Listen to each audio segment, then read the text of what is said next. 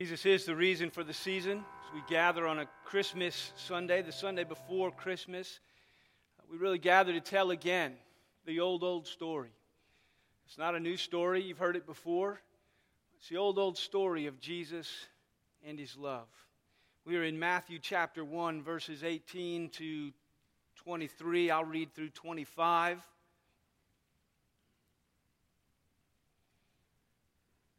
Story of the birth of Jesus Christ. Hear the word of God. Now, the birth of Jesus Christ took place in this way. When his mother Mary had been betrothed to Joseph, before they came together, she was found to be with child from the Holy Spirit. And her husband Joseph, being just a man and unwilling to put her to shame, resolved to divorce her quietly. But as he considered these things, behold, an angel of the Lord appeared to him in a dream, saying, Joseph, son of David, do not fear to take Mary as your wife, for that which is conceived in her is from the Holy Spirit. She will bear a son, and you shall call his name Jesus, for he will save his people from their sins. All this took place to fulfill what the Lord had spoken by the prophet. Behold, the virgin shall conceive and bear a son, and they shall call his name Emmanuel, which means God with us. When Joseph woke from sleep, he did as the angel of the Lord commanded him, and he took his wife. But he knew her not until she had given birth to a son, and he called his name Jesus. Pray with me. Father in heaven, we come this morning on this Christmas Sunday. We would like, Father, to hear again of Jesus and his love, to speak to us of the truth of who Jesus is and what he has done for us and for our salvation, that we might put our faith in him, that we might know him not just this week, but that we might walk with you day by day. Father, we thank you and we praise you for the gift that you have given. Help us to understand it. For we ask in Jesus' name. Amen. Christmas is truly an exciting and distinct time of the year. I'm sometimes surprised, even just how really the month of December does stand apart from the rest of the year. There's an aura about it that, uh, that is different from the rest of the year. It has an aura of its own. There is, it's a season of goodwill. Everybody is on their best behavior. Most people are on their best behavior. Um, but it is really different. It's unique. It's interesting. People are celebrating, people are changing their focus.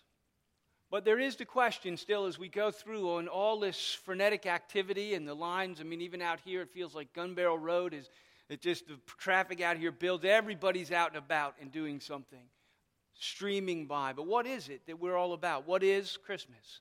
That's all we want to talk about this morning. What is Christmas? The old, old story? What are we celebrating? Because sometimes it is hard to tell. Whether it's in our own decorations or, you know, Lynn and I walk the block and everybody's got their decorations out in their yard and, and it's, it's this mixed bag of blow up snowmen and, and reindeer and, you know, Santa and sleighs and, you know, and a manger tucked in. And you might, you know, someone might think that we are celebrating the change of seasons, that we're celebrating winter.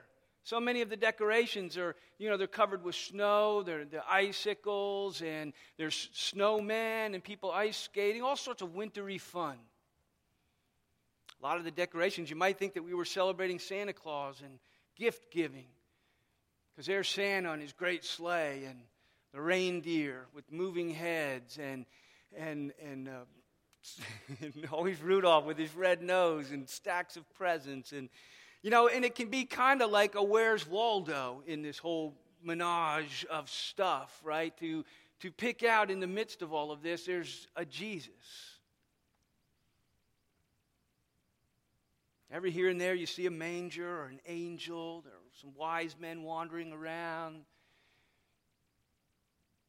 My favorite Christmas decoration, I've told you this before, it sits on my front hall bookcase, is this just a little figurine. If I could only put out one ornament, one decoration every year, I would put out this one figurine. It would sit there at my front door. I have actually have two of them now. I actually have a big version of it now as well, and it's it's just a, it's a it's a figurine with Jesus in the manger, a little bed of straw. And at his feet and on his knees, with his hat in his hand and his head bowed, is Santa Claus. Think that is awesome. What perspective. Right? This is where this is the posture of every wise man, like old Saint Nick. Every wise man should be on their knees at the feet of Jesus, worshiping the newborn King. Worshiping, worshiping Jesus. Right? That's a strong word. It's a word that our culture doesn't fully understand and grasp. This idea of, of, of, of worship and of worshiping this baby born in Bethlehem. And so we need to understand who Jesus is as we come into this season, or a lot of it doesn't make sense. Because the most controversial thing about Jesus is not, because we have a record of a lot of his life, and the most controversial thing about Jesus is not the things that he did or even the things that he said, and sometimes they were controversial, but the most controversial thing about Jesus is his identity. Who is he? The passage that we're looking at this morning gives us Two names for this baby that was born in Bethlehem. Two names for this baby lying in a manger, right? We see these two names. One comes to us in verse 21. The angel tells Joseph that she's going to bear a son, and you will call his name Jesus. Why? Well, because he's going to save his people from their sins. And then in verse 23, we're told from Isaiah the prophet that the virgin is going to conceive and bear a son, and they're going to call his name. It's another name, Emmanuel. And then Matthew translates it because this is a message for everyone. We don't want language to be a barrier. And Matthew goes ahead and translates it so that everyone would understand. What he's saying is, when they will call him Emmanuel, this means God with us. Now, these are more than just names. When the angel and the prophet name this baby, they are revealing the baby's identity. They're telling us who he is, what he's going to do, his mission and his purpose. Right? And so, what I want to do over the next few minutes is to unpack one of those names, especially Emmanuel. Emmanuel tells us, Matthew tells us, means God with us. Right? And we need to understand when, when it's translated for us and we're told what this name means, we're given to us, that I believe the prophet intends for us, the Bible intends for us to take that name and its translation quite literally. Quite literally. Jesus' name is also Emmanuel, which is God with us. Quite literally. Right, in verse 18 and 20, we see as the angel tries to convey this to both Mary and then to Joseph to make sure that they understand. Right? We're told that when his mother Mary had been betrothed to Joseph, before they came together, before there was any physical relationship, she was found to be with a child from the Holy Spirit. That is from God Himself. Right? He says the same thing to Joseph, and he wants Joseph to uh, understand. Verse 20. As he considered these things, behold, an angel appeared to him and said, Joseph, son of David, don't be afraid to take Mary as wife, because that which is conceived in her is from the Holy Spirit. God has done something unique here. This is a miraculous pregnancy. The birth isn't miraculous. We talk about the miraculous birth of Jesus. The birth wasn't miraculous, the conception was miraculous. The pregnancy was miraculous. The birth was rather mundane, I imagine. But the conception is miraculous. God does something radically different here. And the big question is why does it's a creative act of God? It's not done the normal way. You almost have to go back to creation where God creates something. God does something of his own power. He doesn't use the normal processes of generation. He, he does something, a creative act. And the question is why would God come to this young woman and do such a thing? What is God doing? And the answer is really shocking, and we get it in this text and throughout the whole Bible, really, but throughout the New Testament, the answer is really shocking. God is creating Himself a body.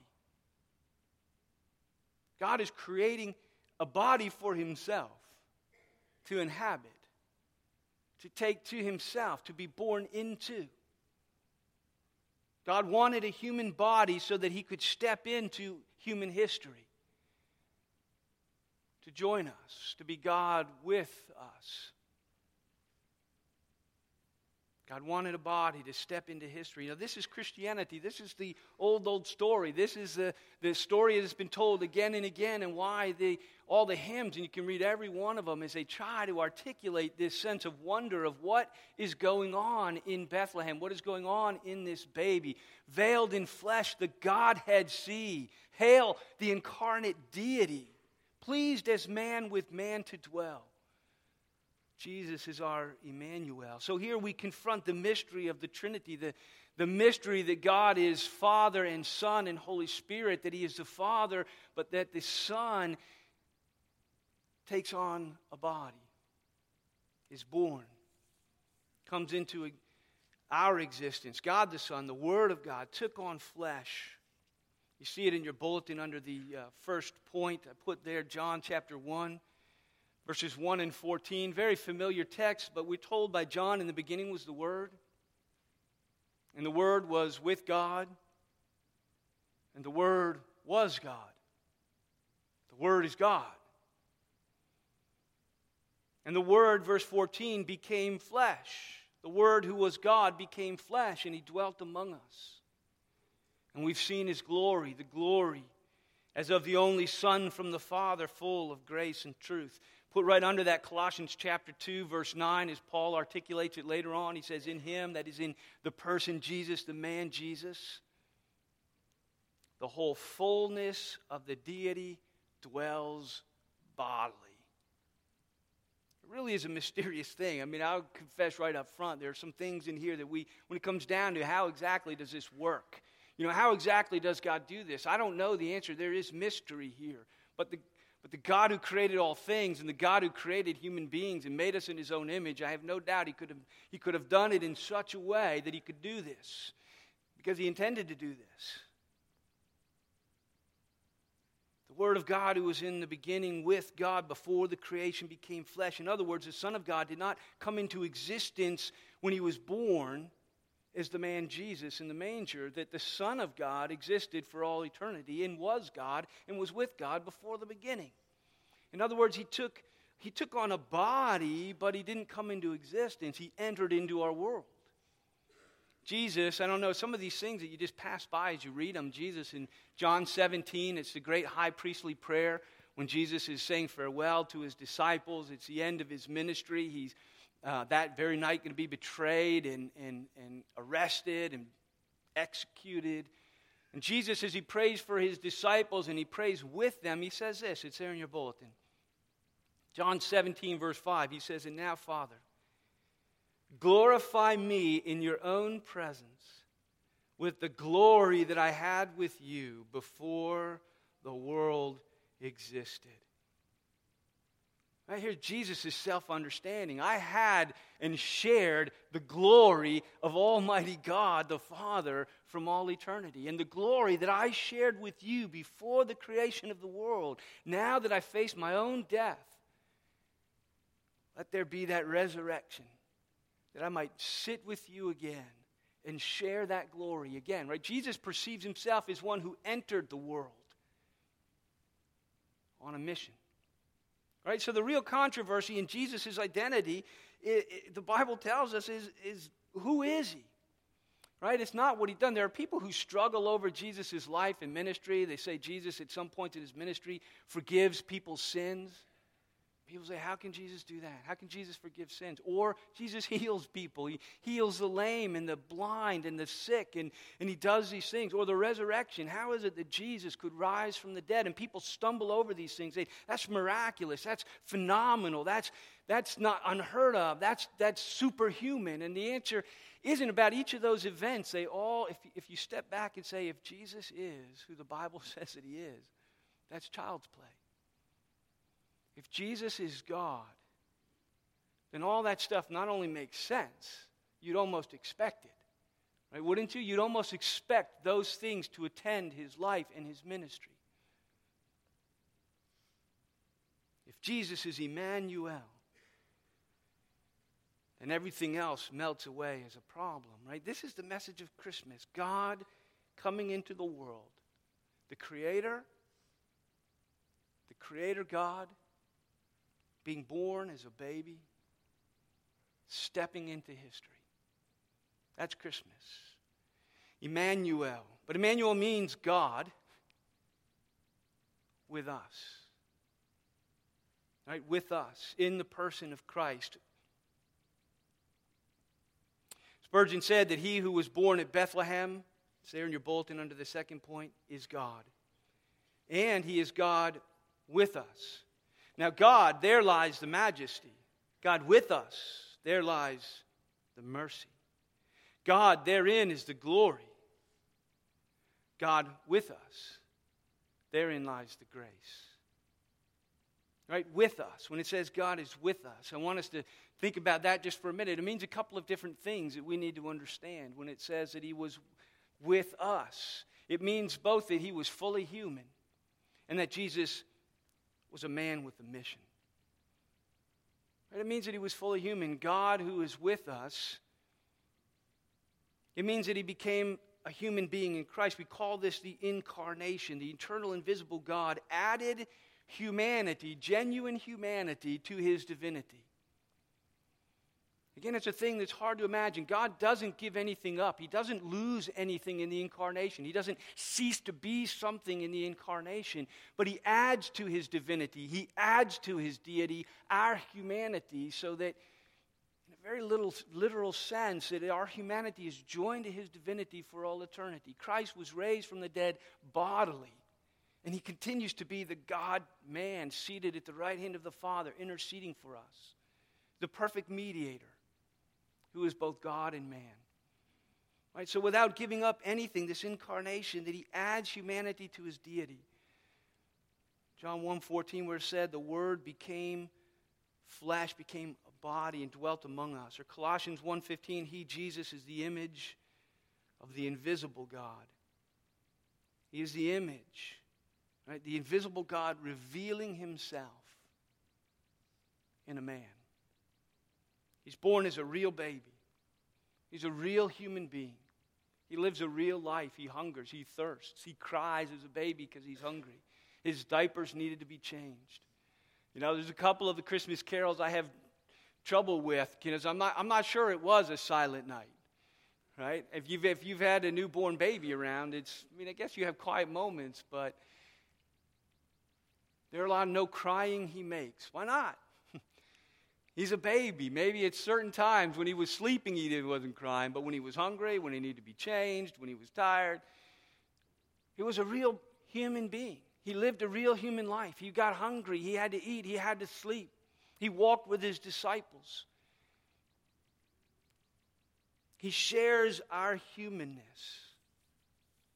without ceasing to be God. The second thing that it means is not only that God with us means that he was truly human, that he was truly sharing in our humanity. The second thing that it means is that Jesus had a mission. That's why he was with us. Because I think begging the question behind all of this is you say God became a man you know, it's all interesting and amazing in many ways and should drop us into wonder the fact that it happened. But the question remains why would God do this? What was he about? What was he doing? And Jesus' other name, well, the baby's other name, Jesus, gives us the answer to that. Look at verse 21 when we're given his name. Right? Joseph is told not to be afraid. What is conceived is from the Holy Spirit. She's going to bear a son, and you're going to call his name Jesus. Why? Because he's going to save his people from their sins. Right? We're going to call him Jesus. We're going to call him Emmanuel because he's going to be God with us. And we're going to call him Jesus because his mission is he's going to save his people from their sins. And the name Jesus literally means salvation. Or in some versions of it, it means God saves. And both of them work just fine. That God was on a mission of salvation, He was on a saving mission. God came to be with us in the person of Jesus to save people from their sins. Paul says it, it's here in your bulletin. Under the second point there at the end, 1 Peter 2, uh, 1 Timothy 1.15. Christ Jesus came into the world. Right? He wasn't just born but he was sent. He came into the world to save sinners. Right? That's the Christian message. That's the old, old story. That Jesus, in his love, that in his love, he enters into our world to save sinners. Right? Jesus does this. How does he do it? He does it by, t- by living a perfect life, the life that you and I were meant to live. You know, he lived a normal human life. It was a real human life. He, he experienced all the things we experience as human beings, but Jesus lived it a bit differently. One of the reasons I believe God made himself a vessel, created for himself a body uh, separate from Adam's fallen race, a new act of creation that he could dwell in Christ without sin, and he lived life as it was meant to be. Right? When he originally created us, he created us with the potential to be without sin. He created us with the potential to be like him in true holiness and righteousness. And he takes and creates a body for himself to live the life that you and I fail to live every day. And he lives this perfect human life in, in honoring God and loving God in obedience to God in righteousness and loving others the way that we are meant to, to love our neighbors ourselves in all of its fullness. And Jesus does this perfectly and then offers himself and his perfect human life as a sacrifice on the cross for you and I to save us from our failure. There it is, 1 Peter 2:24. He himself, that is Jesus, bore our sins in his own body on the tree. Right? He bore our sins in his body on the cross. He offered his own body. And this is, this is the mystery. He, God took on flesh and bone so that he could bleed and die to rescue us from our sins, to take our place, to pay our penalty, to do for us what we could not do for ourselves. The meaning of Christmas is this time to remember and to celebrate the day when God came near.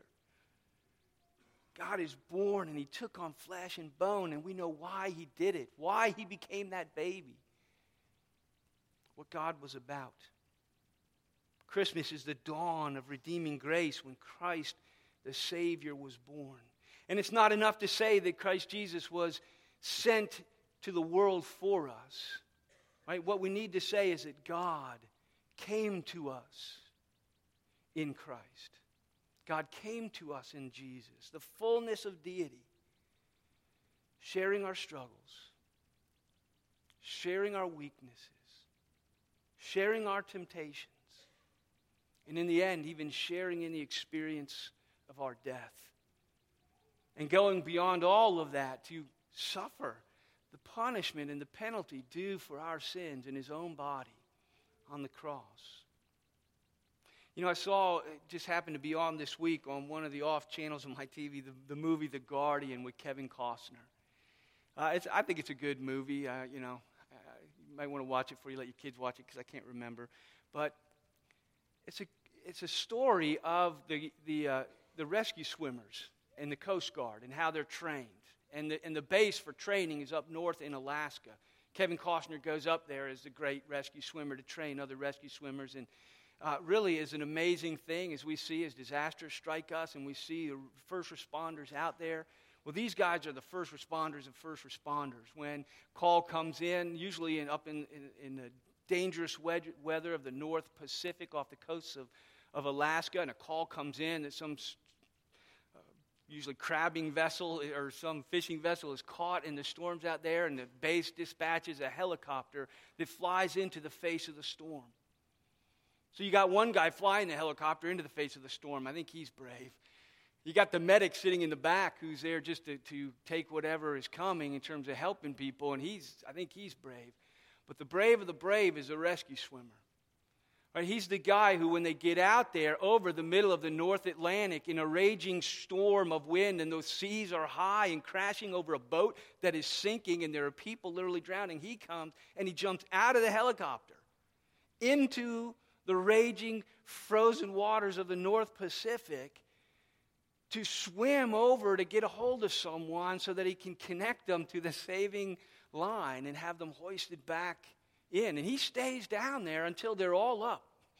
You know, whether he gets lowered onto a sinking vessel or he jumps into the freezing waters. You know, it was for me as a picture. As I'm sitting here Christmas week and I see, you know, these guys jumping out of the helicopter. I'm thinking, that's, that's what God does. God is not sitting back at base somewhere calling out some other, somebody else to go do something brave. Right? God is a rescue swimmer. Right? God is the one who jumped out of the helicopter. God is the one who descended from the glory, the Son, and the glory that he had with the Father from before the creation of the world. And he jumps out of the helicopter into, into a human body. And he, and, he, and he endures all that we endure in this life. Experiencing what we experience, entering into our danger, experiencing the cold for us. You know, if we could wrap our hearts and our minds around this truth and believe that God was in Christ, in this baby, rescuing a lost world. That God was in Christ and He took on that flesh and bone so He could die on the cross for your sins, to set you free from them, and to make you right with God. We would do like Santa in my little figurine hat in hand and head bowed. We'd be on our knee at His feet, worshiping Christ, the newborn King, God who is with us right? Coming to us in the person of Christ. He forever changes the world because once he jumped out, in a sense, of the helicopter, he is ever near to us, right? The Bible says it changed forever. This was a turning point of history. Everything in history before the birth of Jesus was looking forward to it, and everything since the birth of Jesus has been looking back at it, putting our hope in it, and all that he has for us yet to come. He jumped into the raging, frigid waters of our experience and our humanity. He tasted our weakness. He died for our sins. He made a way for us to draw near to God, to return to the Father. And he says that that changed everything, and that you and I, because of Christ, do not need to be afraid to draw near to God. Jesus closed the gap. When he jumped into the waters with us. He closed the gap. He was humbly born in a stable. He made himself accessible to every human being, to every one of us who can come to Christ, right? We see it, the shepherds are a great picture of it. He makes himself accessible to humanity and invites us to come. Jesus says, Come to me, all who are weary laden and, and I will give you rest. Rest for your souls. Like the invitation is broad. And the shepherds are a great picture of this accessible God, that this God born in a baby, because the shepherds are these guys. They don't hesitate to come to Jesus. They hear the message. They're dirty, they're humbly dressed, they're social outcasts living on the margins of society. They stink, they smell, they're not invited to parties. Right? These are the guys on the outside. They're spiritually poor. And when Jesus is born, he's born in a stable, not in a palace. He is born accessible, he's born humbly. The shepherds come to him without hesitation, without embarrassment, without anything else. They go to see this that God has done, to find the baby. There it is in your last point in your bulletin, Hebrews chapter 4. It says, We do not have a high priest who is unable to sympathize with us in our weakness we don't have a high priest. We don't have a mediator. We don't have a savior who, is, who doesn't understand us, who doesn't get us in our weakness and our failures and in our humanity. But we have one, a savior who is able to sympathize with our weakness, one who is in every respect tempted just as we are, but who is without sin, who succeeded where we fail and gives everything that he is in his success to save us from everything that we are in our failure. He came for us so that we could come to him. Right? That's why we celebrate. That's why it is so this God coming to us so that in this baby when our faith is in him, we can come to him. He closed the gap. He became accessible. He became ours. This is the promise. If we come to him in faith, he will never leave you nor forsake you. There it is in John 14. It's the same night before Jesus is, is betrayed. And he tells his disciples this I'm going to ask the Father, and he's going to give you another helper. to be with you forever. As long as you live and exist on this earth, I'm leaving, right? And that's part of what he's telling his disciples. I'm leaving, but here's the deal I will send you another helper to be with you forever, even the Spirit of truth. He will dwell with you and he will be in you. I will not leave you as orphans. I will never leave you again. I have come, and I've come to stay. Right? I've come to dwell with you. Right? He says, I will not leave you as orphans. I will come to you. God with us is a present reality that we're meant to enjoy and to experience day by day. It's one thing to say that God sees us, right? that He's up there somewhere looking down. It's another thing to say that He is with us, that He walks with us, right? That He's here now, day by day, in our joys, but in our sorrows. He doesn't just see them, but He has experienced them Himself. And He is with us to walk with us now. It's there in your bulletin is a prophet Isaiah, who we read a moment ago. In another passage, he says this When you pass through the waters, God says, I will be with you. When you go through the rivers, they will not overwhelm you. When you walk through the fire, you will not be burned. The flames shall not consume you. Why? Because I am the Lord your God, the Holy One of Israel, your Savior. Right? Whatever you go through, water and fire are images of any of the struggles, of the pain, of the difficulties of this life. And he says, whatever you pass through, right, I will be with you. This is his promise. Right? This is our hope in Christ that is fulfilled in his coming. I will be with you. I am the Holy One, your Savior. David says it in Psalm 23 in that very familiar passage. Even though I walk through the valley of the shadow of death, I will fear no evil because you are with me. This is the confidence of every child of God. This is the promise of Christmas. They will call him Emmanuel. They will call him God who is with us. Come, thou long expected Jesus, born to set thy people free. From our fears and our sins, release us. Let us find our rest in thee. Do you know this God? right? Do you know this God who came for us? Do you know this God who came to forever walk with us?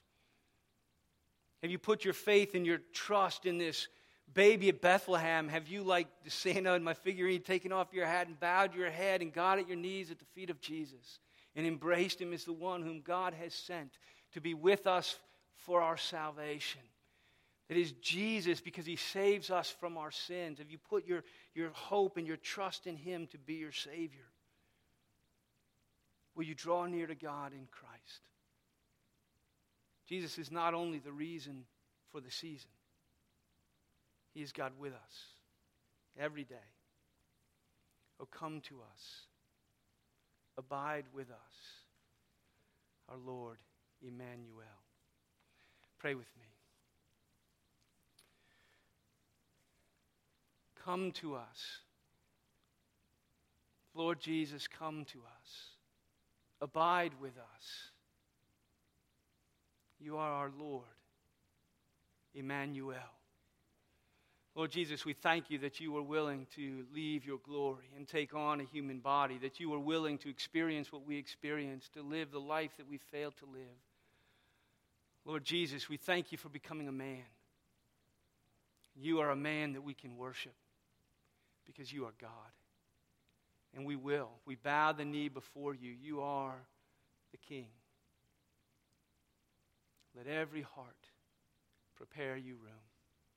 Let heaven and nature sing as we embrace you as the Christ who saves us from our sin. May we do it this Christmas, and may we worship you with all of our hearts as we bow and remember the night you took our humanity to yourself to save us. We ask and we pray all this in the strong name of Jesus. Amen.